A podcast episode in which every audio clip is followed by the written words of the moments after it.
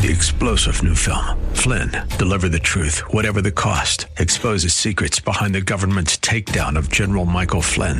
Flynn knew what the intel world had been up to. He ordered the first audit of the use of contractors. This set off alarm bells. He told the truth. He was the most dangerous person for Donald Trump to hire. They had to get rid of Flynn. Flynn, deliver the truth, whatever the cost. Available now. Watch it today. Go to salemnow.com. Salemnow.com. Going from God being a God to God being your God. Hi there. Welcome to Study Verse by Verse with Pastor Leighton Sheely from Church of the Highlands here in San Bruno and online at highlands.us. As we continue our journey through Genesis, we turn our attention to chapter 28 of Genesis. It's here that Jacob becomes a child of God. We get to see a unique passage of Scripture that lays out for us God going from being a God to being Jacob's God. And that is a real key pivotal point for each and every one of us as well. Is he just the God of this universe, or is he your God? And what does it take to change it from one to the other?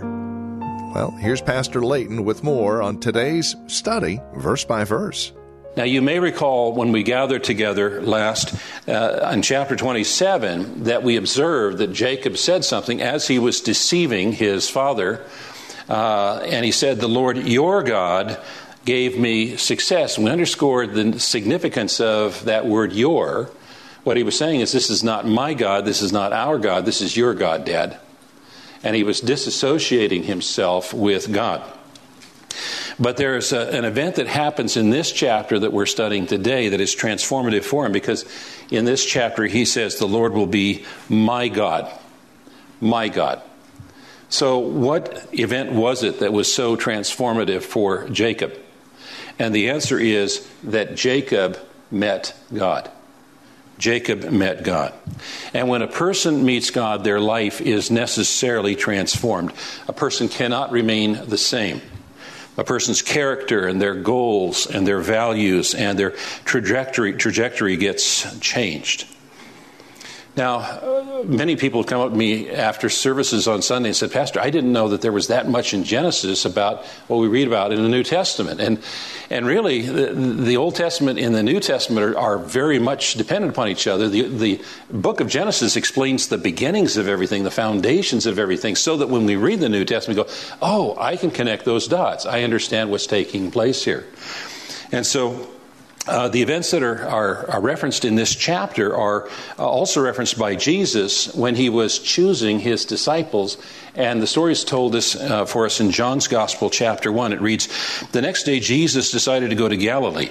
And he found Philip and said to him, Come, follow me. Philip was from Bethsaida, Andrew and Peter's hometown. Philip went to look for Nathanael and told him, We found the very person Moses and the prophets wrote about. His name is Jesus, the son of Joseph from Nazareth. Nazareth, exclaimed Nathanael, can anything good come from Nazareth? Well, come and see for yourself, Philip replied. As they approached, Jesus said, Now here is a genuine son of Israel, a man of complete integrity. How do you know about me? Nathanael asked. Jesus replied, I could see you under the fig tree before Philip found you. Then Nathanael exclaimed, Rabbi, you are the Son of God, the King of Israel. Jesus asked him, Do you believe this just because I told you I'd seen you under the fig tree? You'll see greater things than this. Then he said, I tell you the truth. You will all see heaven open and the angels of God going up and down on the Son of Man, the one who is the stairway between heaven and earth. New Living Translation. So Jesus here clearly applies this image of the heavenly stairway to himself. And so he was saying that he is the ladder, he is the bridge that came from heaven uh, to earth, the only bridge by which it is possible for men and women to pass from earth to heaven. And so, as we're reading this chapter today, we should keep in mind Jesus. And the real question is this Do you know Jesus? Do you know the one who is the bridge, the ladder? You know, do you, do you, you might be lonely, like we're going to find that Jacob was. You, you might be impoverished. You might be unemployed. You might be disgraced. You might be honored. You might dishonor. You might be, you might be fearful. But whatever you might be, look to Jesus because he's the ever present companion for those who are lonely. He is the eternal wealth for those who are poor. He is the glory of those who are dishonored and despised. And He is the rock and fortress for the one who is afraid. He is God. He is the God who makes promises we, like Jacob, are unworthy to receive, and He always keeps His promises.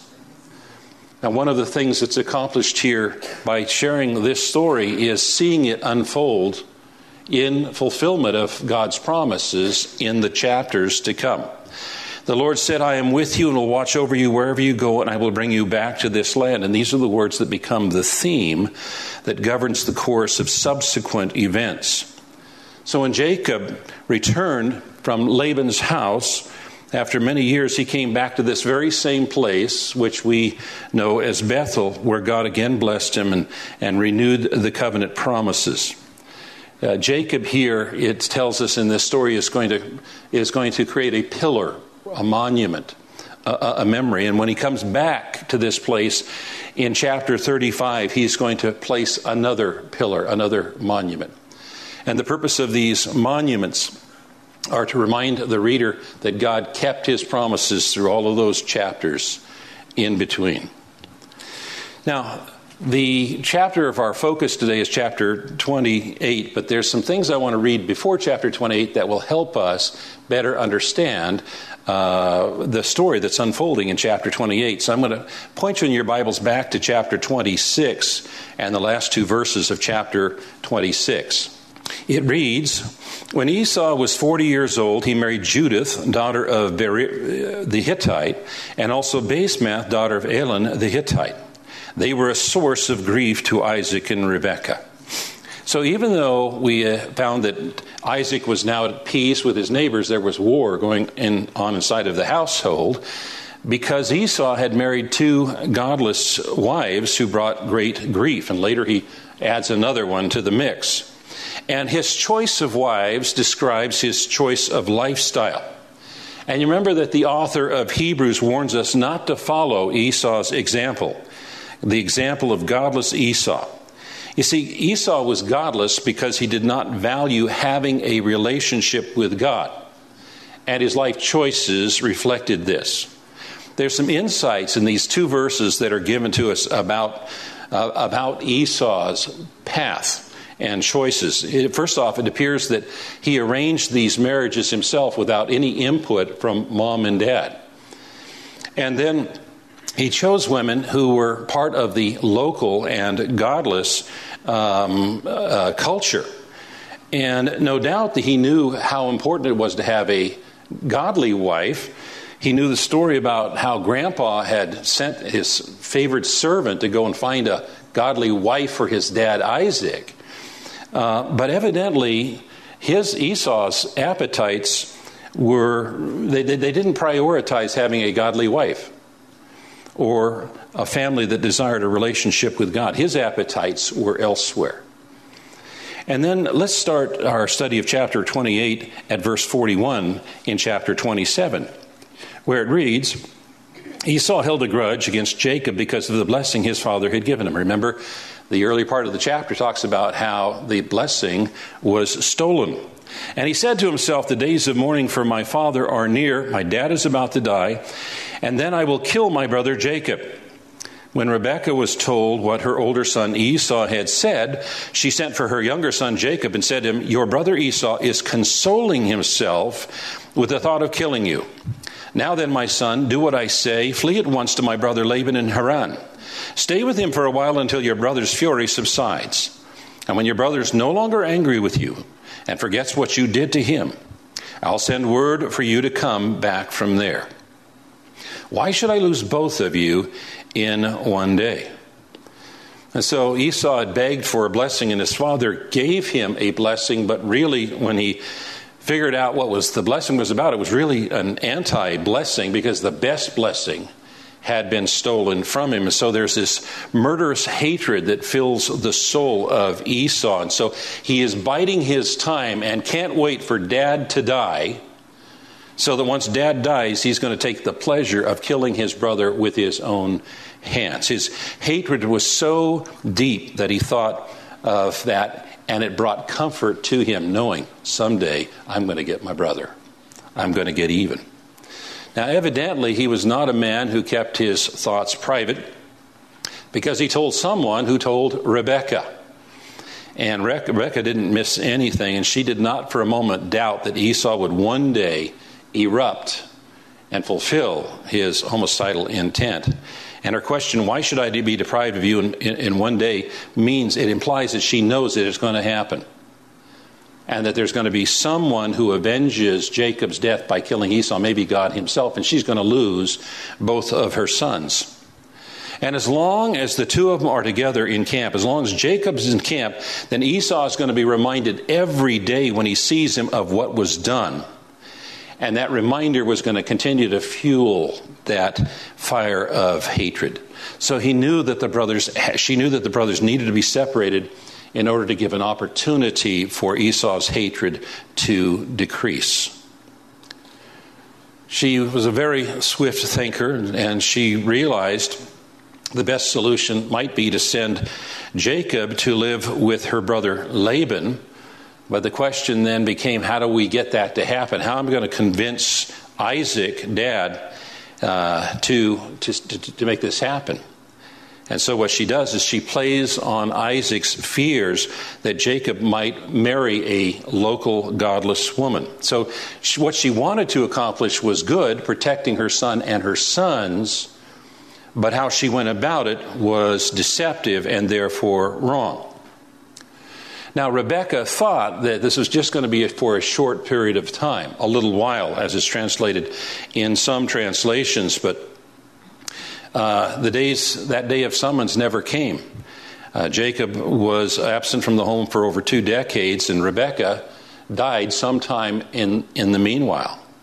Now, her death is not recorded for us in Genesis, but there is no recorded subsequent meeting to this. She never had an opportunity to be with her son again. There's only one more time when she is mentioned in Genesis, and that's in chapter 49, where it reads that she was buried in the cave of Machpelah near Mamre.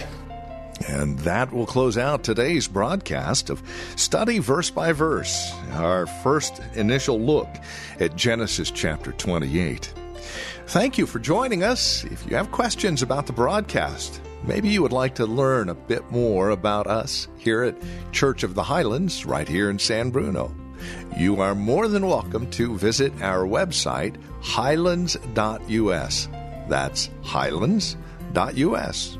You'll even be able to listen to this program again at your convenience as we house all our past programs there as well. Highlands.us. Well, the rest of this week will be devoted to chapter 28 of Genesis. We pray you'll stay with us throughout the week as we are blessed from God's Word. Until tomorrow, take care. Three star general Michael J. Flynn, head of the Pentagon Intelligence Agency, knew all the government's dirty secrets. He was one of the most respected generals in the military. Flynn knew what the intel world had been up to, he understood its funding. He ordered the first audit of the use of contractors. This set off alarm bells. The explosive new documentary, Flynn, Deliver the Truth, Whatever the Cost, uncovers the facts behind this scandal. Flynn told the truth. He was the most dangerous person for Donald Trump to hire. I find out the worst enemy that I'm going to face in my life is right here in America. They took my assessment and they wanted me to change it. And I was like, I'm not changing it. They had to get rid of Flynn with in depth interviews, archival footage, and never before seen personal records of the man behind the headlines. I just felt like I was drowning. Flynn, deliver the truth, whatever the cost. Available now. Watch it today. Go to salemnow.com. Salemnow.com.